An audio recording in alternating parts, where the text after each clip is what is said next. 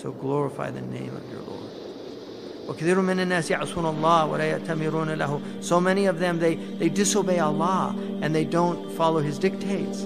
فيقيضهم الله تعالى بغير إرادة منهم. But Allah will use them, in spite themselves, to do things that they even didn't intend. So they're in disobedience. So He will use them. إن الله لا يؤيد هذا الدين بالرجل الفاجر. Allah will aid, that will aid this religion even with bad people. Uh, they won't even feel like فرعون في أخذه موسى right? He took him, he, his, his wife took Moses and, and raised Moses in the house. They weren't intending they didn't know Moses would destroy them.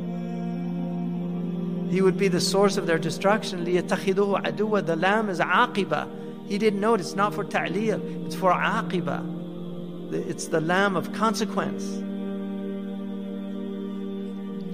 So, uh, and then he says, or uh, like the brothers of Joseph, who what they did to Joseph, they had no idea that he, they were basically aiding Allah in putting him in this position of power in Egypt, because that none of that would have happened had not uh, they done what they did.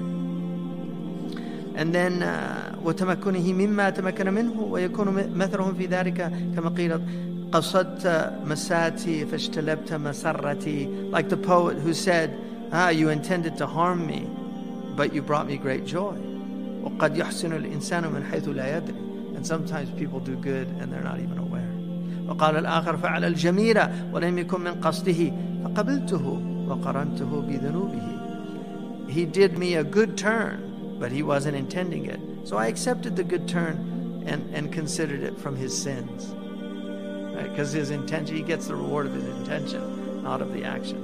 ولو رب فعلا جاءني من فاعل فحمدته وذممت من يأتي به. So sometimes an action comes from someone and you praise the action, but you blame the actor.